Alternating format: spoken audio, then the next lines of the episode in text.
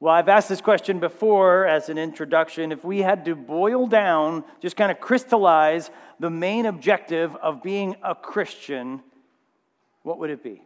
What would we say? And I don't think we could do any better than Jesus, of course, in his summary of what he said to the Pharisees who were testing him and asking him that exact same question. He said, The greatest commandment is this to love the Lord your God with all your heart, soul, mind, and strength. And the second greatest is this to love your neighbor to love others as much as you love yourselves. Jesus says, You do this, this is a summary of my law. How do we accomplish this objective of loving God and loving others? Well, we strive to obey His law, the moral law, the Ten Commandments. The first four commandments, we said, tell us how to love God, and the last six tell us how to love others. And so, great, love God. What is love? I feel like I just gave birth to a thousand songs from the 80s right there. What is love? Specifically, what does it mean to love God? And as we jump into commandment one, we get a crash course in what loving God actually means. And so hopefully you're in Exodus chapter 20. Last week we started with our introduction we looked at, at what Moses recorded for us in Exodus 20, and if we just read those two verses again, they're very important. Exodus 20, verse 1 God spoke all these words, saying, I am the Lord your God who brought you out of the land of Egypt, out of the house of slavery. Ten Commandments, again, a summary of God's moral law. We said last week that God's moral law is still in effect and still binding on us as followers of Jesus today, but in a special way, not for salvation for sanctification. No one can be saved by obeying the law because nobody can obey these Ten Commandments perfectly. We either break them in deed or we break them in thought, we break them in spirit. So we cannot be saved by obeying the law. But still, God's law is good and it is from God and it's for our good. It is our mirror. It shows us God's holiness, but then it also shows us our sinfulness, does it not? It's our muzzle it restrains us from sinful behavior. It protects us then from the damaging consequences of sin. And it is our map. It literally shows us the way to how to live a life that is pleasing to God. We also noticed that God gave the law to Israel when? When did he say, I'm the Lord who has brought you out of the land of Egypt? He's already saved them, He's already delivered them, proving that the law was never meant to save in the first place because He saved them first and then He gave them the law much like ourselves, we are free through faith in Jesus Christ and only faith in Jesus Christ from slavery to sin. And he delivered us from that slavery to sin. And now the law is how we grow and how we live and how we're sanctified. And as we dive into the first commandment this week, we learn a lot about the character of God because we also said last week that these laws are a reflection of God's character. They're not just arbitrary rules that he has written down or carved into stone. They are direct reflections of his character. So we learn about God in the law, specifically who God is. We've got to know the God of the Bible, church. We've got to know the God of the Bible accurately, and the law is one of the best places that we learn about God. And so, church, again, here are the words of the first commandment Exodus 20, verse 3 You shall have no other gods before me. The first three commandments start with the, f- the familiar formula you shall not. If you're ro- rolling King Jimmy this morning, King James puts it like this Thou shalt not, right? Thou shalt have no other gods. And that, that thou is actually very important. And it's something that we lose in English because thou is first person singular. This is written to individuals right? And we have the you. So we don't know if he's talking to you, everybody, or you, us. And the answer is actually both. But in the Hebrew, it's first person singular, right? You, second person singular. You should have no other gods before me. And so again, we see that this law is for us, individuals, but also, of course, it's the law given to the nation of Israel. I'll try and structure each week in a similar way, hopefully, to get our arms around this. And we, we, we, see this command. Again, these couple commands coming up are going to be negative. A lot of them are negative, right? You see it on your bulletin front, and you shall not do this, shall not do that, and that's maybe what people think of church and God's law. It's a bunch of shall nots, but it's telling us how to live, church. Maybe parents can relate to this in this command with present and future force. It's sort of like, that bed better be made, or maybe in the negative, those socks better not be on the floor when I get in there, right? That idea of it, should be that way now and it should be that way for all the future, right? It's continuing. That's what Moses, that's what the Lord is saying through Moses. And so if we look at a structure here of, of maybe how we can get our arms around this, two kind of big big categories. First, forbidding and commanding, meaning the explanation. What are we forbidden from in this commandment? And the flip side of that, what are we commanded to do in this commandment? So, forbidding, what we are what we are forbidden from doing and then therefore what we're commanded to do and then maybe a second big bucket obeying and violating this is the application of it like how do we do this how do we obey it and then likewise the flip side of that how do we violate this commandment and i've structured your outline there hopefully it's uh, it's a little bit of a challenge and i'm sure some people are scratching their heads like the bald guy's really going to preach for uh, 40 minutes on eight words. Yes, I'm really going to preach for eight minutes on 40 words. So I've tried four words or eight words. I'm trying, not 80 minutes. I'm trying to structure this in such a way, but it is a little bit of a challenge because usually we go through big chunks of scripture and we explain it, we illustrate it, and we apply it. Now we've got eight words, right? And so you know, we're, we're, trying to, we're trying to get our arms around this, right? But because of those eight words, they call us to something very foundational. What, or maybe more accurately, who is the object of our worship? That's the big question. Who or what is the object of our, week, our, our worship? So, deep breath as we jump in. First little bucket what is forbidden in this commandment and what is commanded by it? So, the command is the negative command you shall not do this. And it says, What is the this? Have any other gods before me? And there's a bunch of questions that come out of that. First, what does it mean to have any other gods? Are there any gods? And third, what does before me mean? What is he talking about? To have in this sense means to adopt or to own or to cherish, to claim as your own. And we can summarize that with one word worship. What is this commandment forbidding?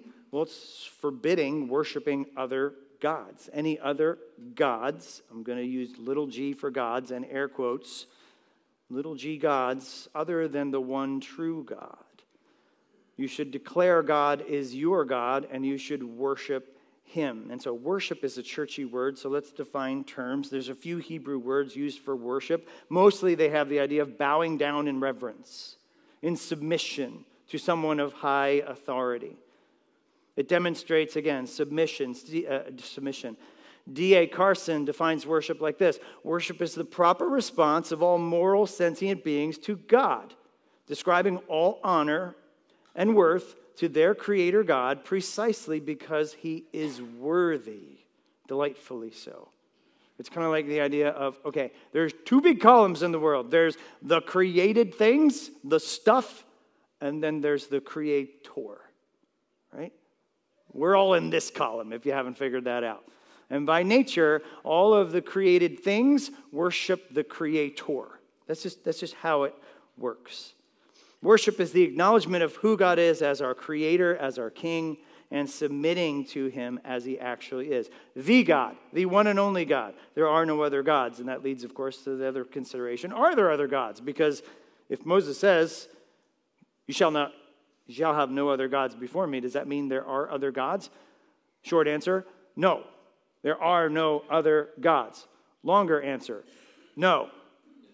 But we can make other gods, we can manufacture other gods. There is only one true God Jehovah, Yahweh, God of the Bible. Three in one God Father, Son, and Holy Spirit. There are no other gods. So any other God little g, air quotes, that we would worship, we made him ourselves. It's an idol. We have made this little God ourselves. Some biblical backup, as you might not be surprised to see that the Bible clearly claims there are no other gods other than God. Isaiah 55 or 45 5 says, I am the Lord. Besides me, there is no other.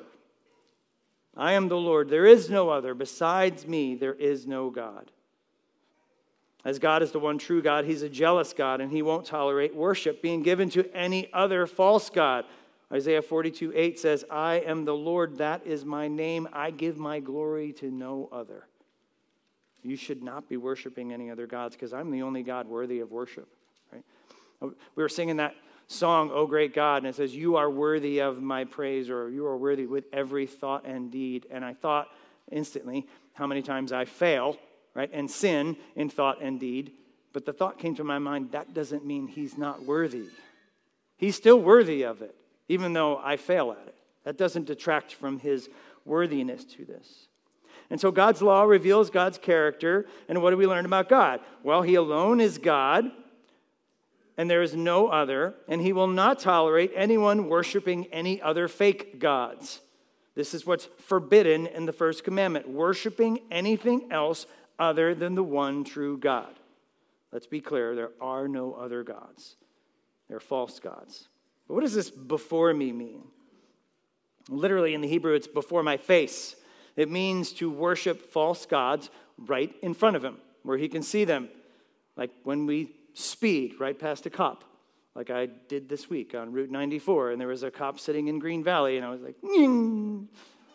luckily it was raining. So thank you very much, Vernon Police. You gave me some grace on that one, right? Like a child doing something that we just told them not to do 12 seconds ago, and they do it right in front of us. Parents, you just have that moment where it's just like, is this really happening? Didn't we just talk about this 12 seconds ago? Right? That's what it means to worship something else instead of God before Him. But good as they are, cops and parents, right? We're not all seeing. God is all seeing. So God's law reveals God's character. So if we do something before Him, what is that telling us? God sees everything. God is omniscient and omnipresent, meaning that God knows all things and God sees all things. We cannot give the worship that is due to God to anything else in this world that we might make up and think that God won't see it. He's gonna see it because He knows all things and He sees all things. David talks about this in Psalm 139, verses 7 and 8. He, he declares his love and his, his wonder in God's omniscience and his omnipresence. He says, Where shall I go from your spirit? Or where can I flee from your presence? If I ascend to heaven, you're there. If I make my bed in Sheol, you are there. God is everywhere at all times in his fullness, and he sees everything at all times. And so he'll know the second that we worship any other false God. That's what it means to do that before him. Okay, so what about the, the opposite of the command? If we're forbidden from worshiping false gods, then what are we commanded to do? Should be pretty easy to figure out. We are commanded to worship only the one true God with everything that we have and everything that we are. The first point, we are commanded to worship only the one true God with everything we have and everything that we are. Does it say in the command to worship, thou shalt worship me? No, but it says, Thou shalt not worship other gods. So the flip side of that is still in effect. We're going to see this as we march through the other commandments. It's not just what it's telling us to do or not to do. The flip side, naturally, we are obligated to do as well. So if we're told, don't worship any other false gods, guess what we're also commanded to do? Worship the one true God. That's what we're called to do. Very simple to say, isn't it? Not very easy to do. And this is where we quickly remember the fullness of redemptive history. We can only obey this commandment for our good because of the person and work of Jesus Christ. We have to bring him in quickly into this. To say it another way, we cannot obey this commandment without first being justified by faith in Jesus Christ. Christ is the only one who satisfied the just wrath of God for sin by his active obedience in his life and his passive obedience on his sacrificial death on the cross. Jesus told us this famously in John 14, 6, right? I am the way, the truth, and the life. No one comes to the Father except through me. We can't obey this commandment except through Jesus Christ. Paul talks about it in 1 Timothy chapter 2 verses 5 and 6. He says it another way.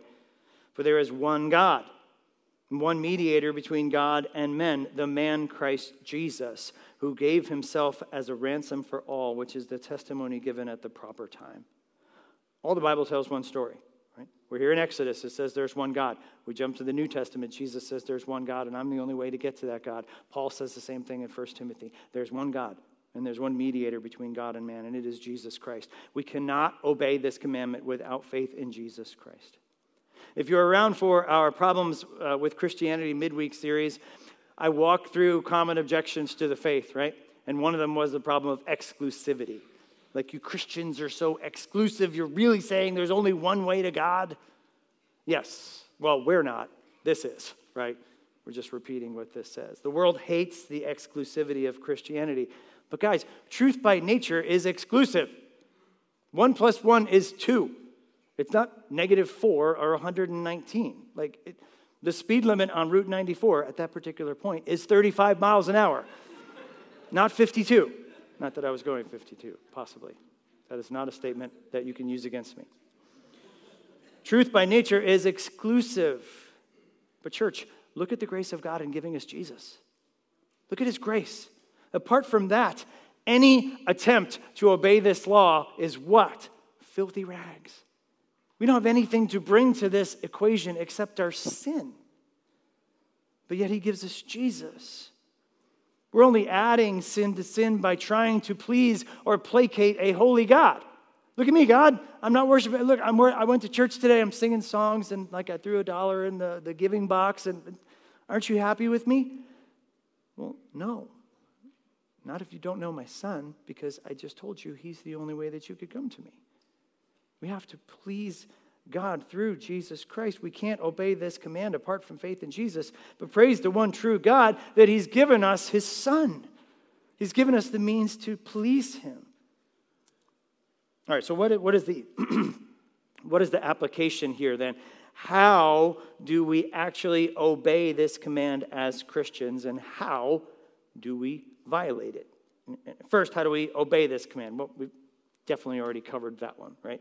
We worship the one and true God with everything we have and everything we are. I'll say it this way for the second point, and then we'll unpack it. Worshiping God means having Him as the highest priority of our lives. What does it look like to obey this command?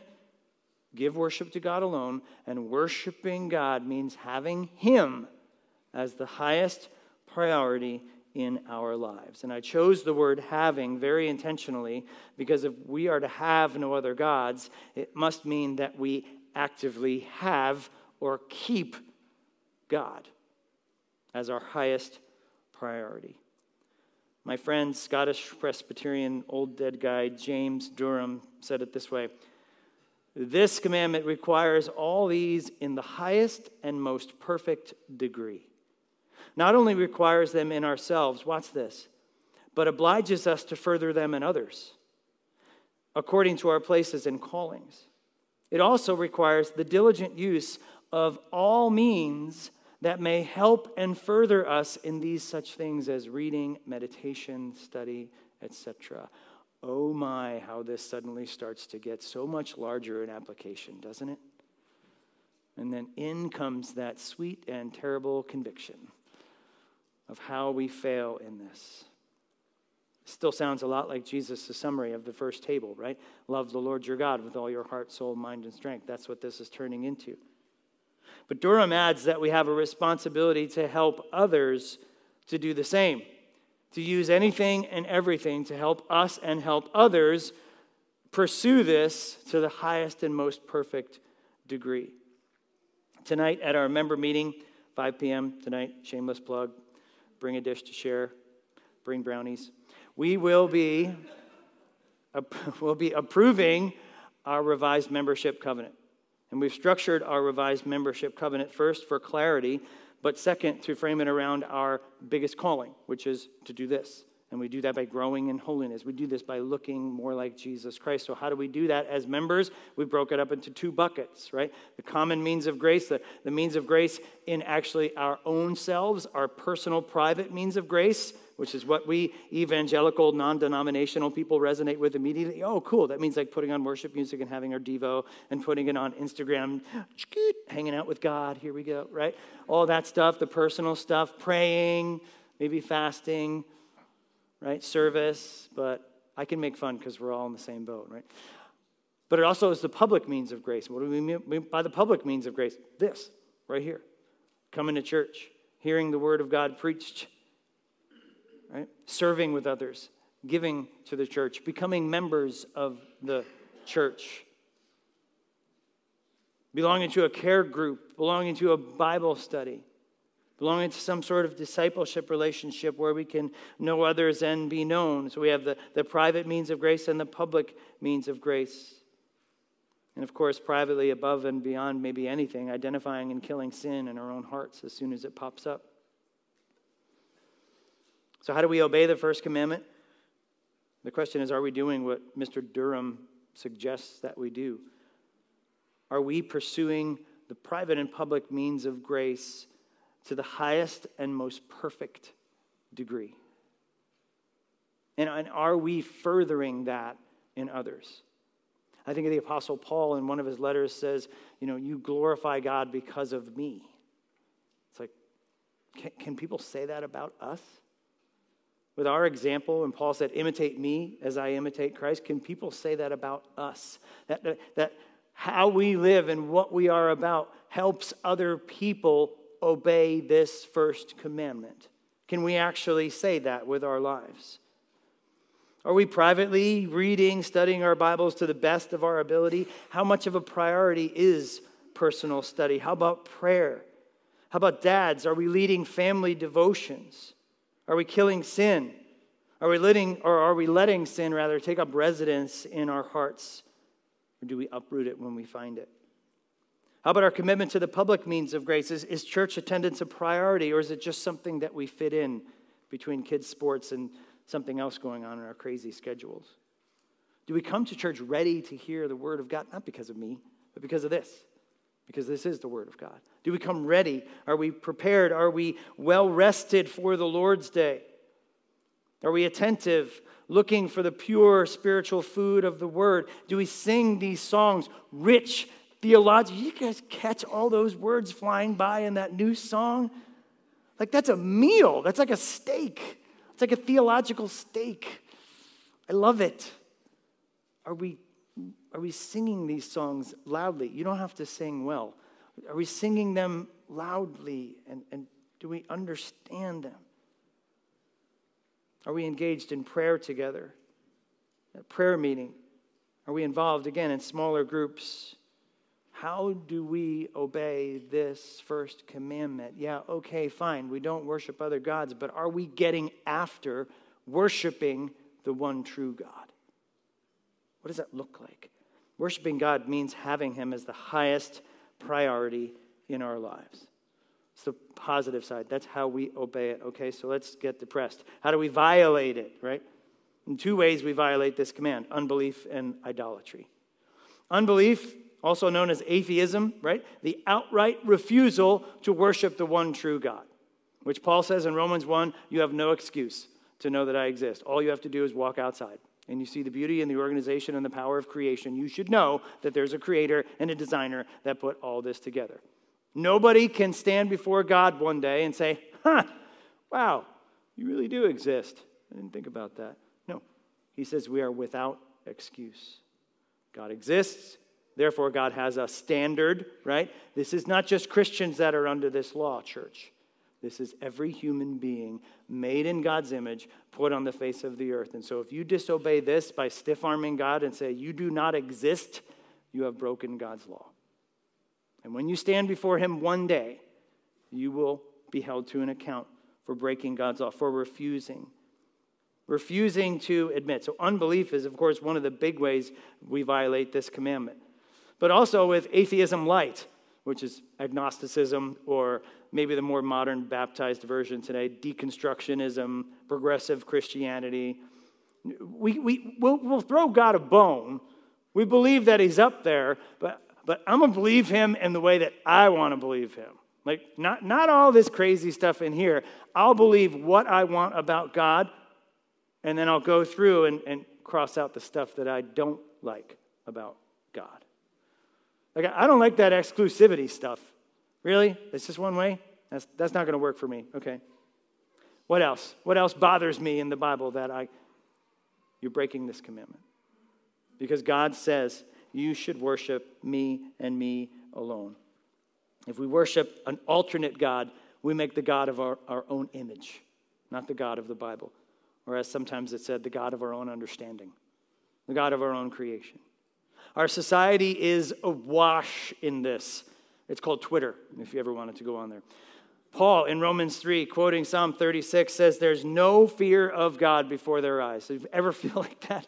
You look in the society, they're just like, nobody cares. Nobody cares that God's there and he has a law. Because we break it every single day in our society.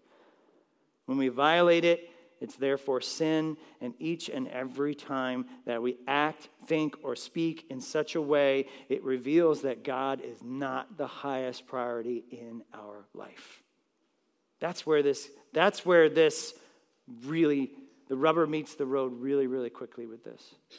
Because every single time, church, that we choose sin over having God as the highest priority in our life, we break this commandment. We see flashes of this in our sinful choices. My spouse or my child or my boss or this driver in front of me just said, did something that ticked me off. So, green light, guess what? Feel my wrath. I've just chosen myself and my sin over worshiping God as the highest priority in my life. Sin is exactly that choosing ourselves over God. It's demoting God and promoting us. And we break this commandment. And we do this most often, and this is the heart of this commandment, that biblical word, idolatry. Our friend, again, James Durham, calls this the chief scope of this commandment is idolatry.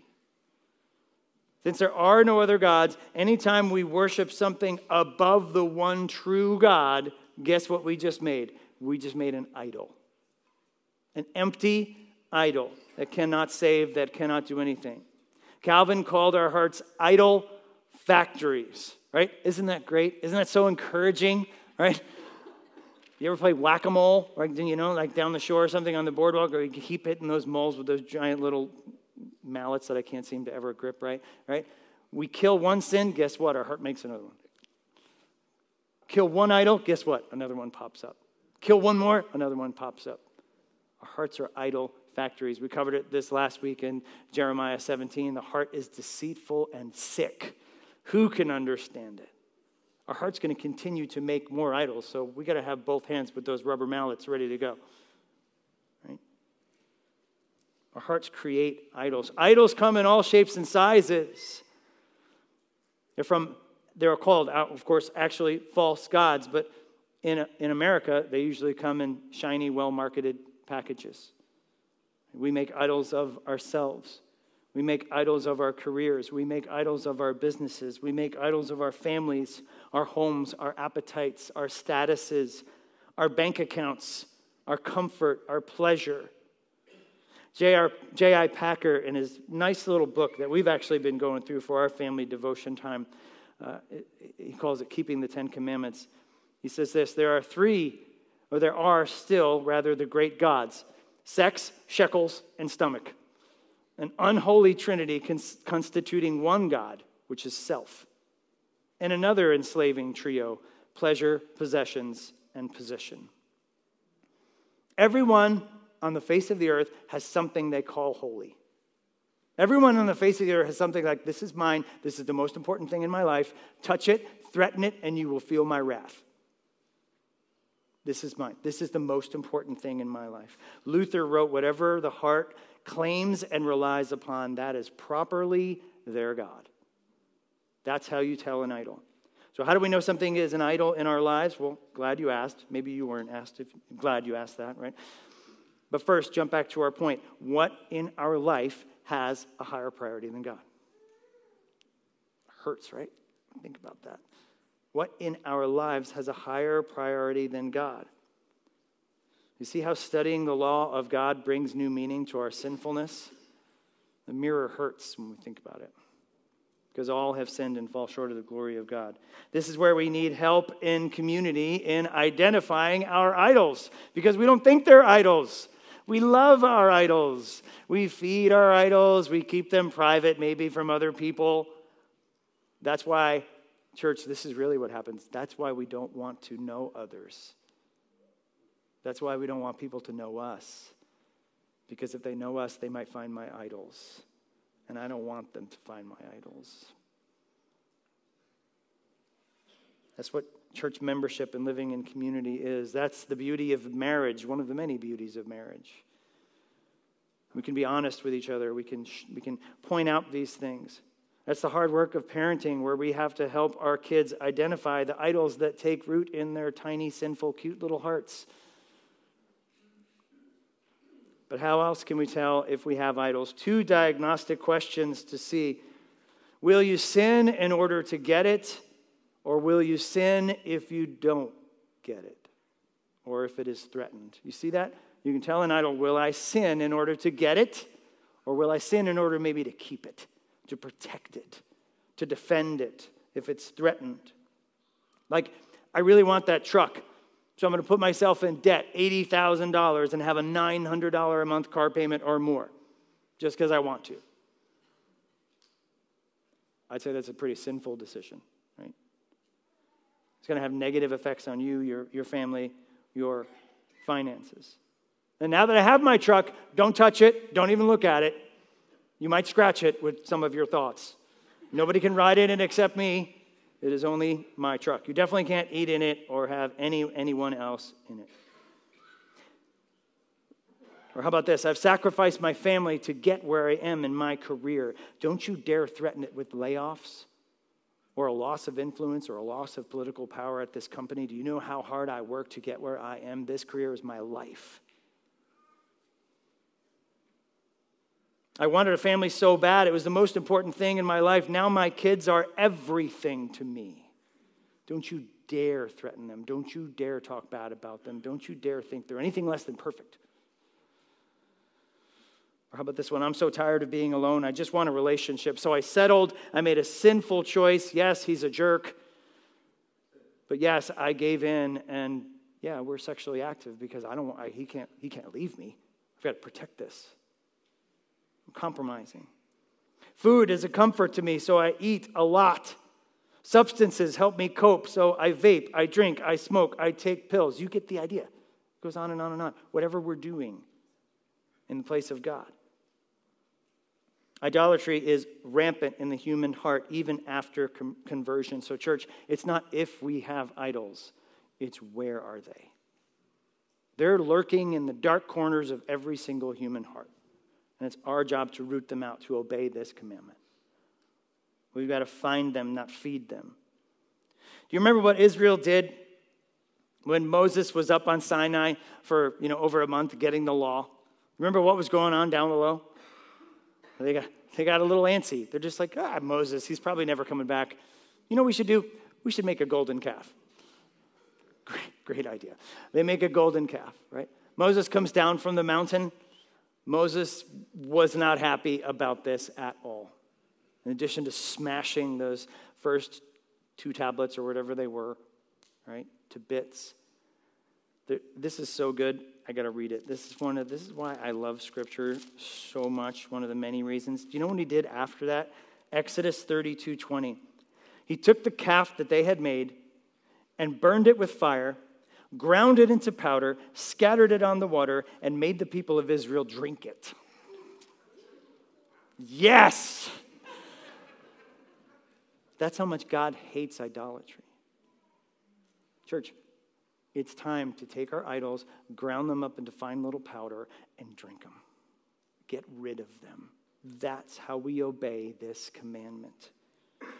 How are we violating this commandment through idolatry? We got to mortify sin, and really what it comes down to is loving God more than we love our idols.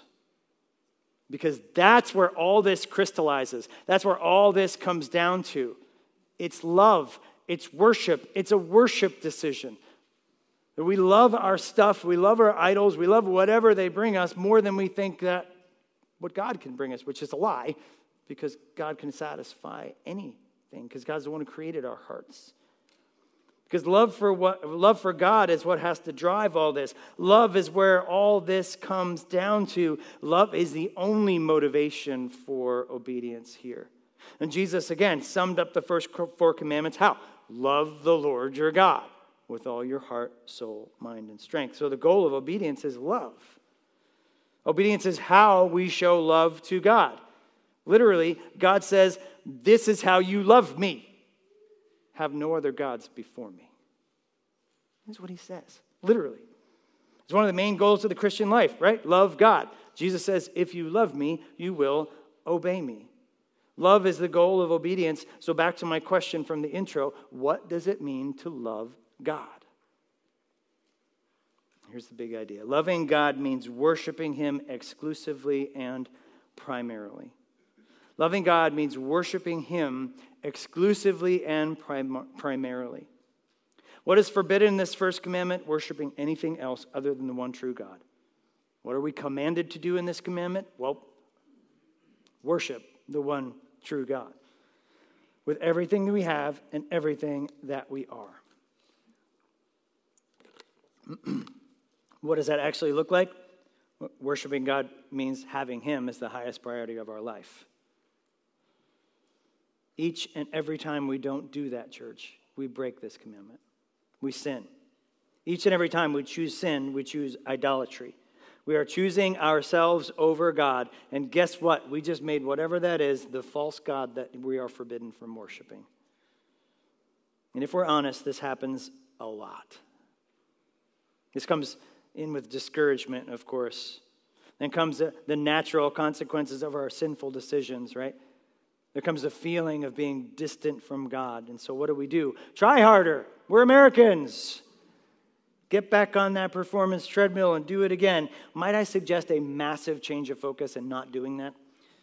We do have to obey God, but that's not the focus. Instead of thinking this as a performance based obedience, church, Think of it as love driven devotion. The goal is loving God. And if you love God, obedience will naturally follow because love and devotion are worship words. Loving God means worshiping Him how? Exclusively, He's the only God, and primarily, the highest priority in our lives. Are we doing this, as Mr. Durham said, to do this as to the highest and most perfect degree? Not that we have to be perfect, but are we trying? Are we striving after this? Are we dedicating ourselves to this task as our life mission? We are called to love God with everything that we have, and He literally tells us how to do that. Not only that, our gracious God gives us the means to do that. We cannot do this apart from me. He's given us Christ, He's given us the Holy Spirit. We have everything we need to obey God. We are not going to do that perfectly, but that's where the grace of God comes in. But, church, look at what God has done for us. Look at our Savior. Look at the Spirit that He's given us. Look at the Word. Look at the church. Look at all of these gifts that He's given us so that we can love Him, worship Him exclusively and primarily. We have everything we need through Jesus to live a life pleasing to God. And so let us strive by God's grace and through his Spirit to do that. Let's pray. Father, this is a impossible calling to have no other gods before you, to have nothing else in our lives that is of such priority as you. Lord, the, the world sparkles and shines, and we have all measure of things to distract us, to sedate us, to comfort us, to lure us away with pleasure or comfort or identity. And yet, all of those things are found only primarily and exclusively in you. Lord, it seems trite to say, but thank you for Jesus. For apart from Jesus, there is no justification, there is no salvation. Certainly not through obedience to the law, because we, in our own sinful selves, fail at this every day, but you give us what we need to obey you, Lord.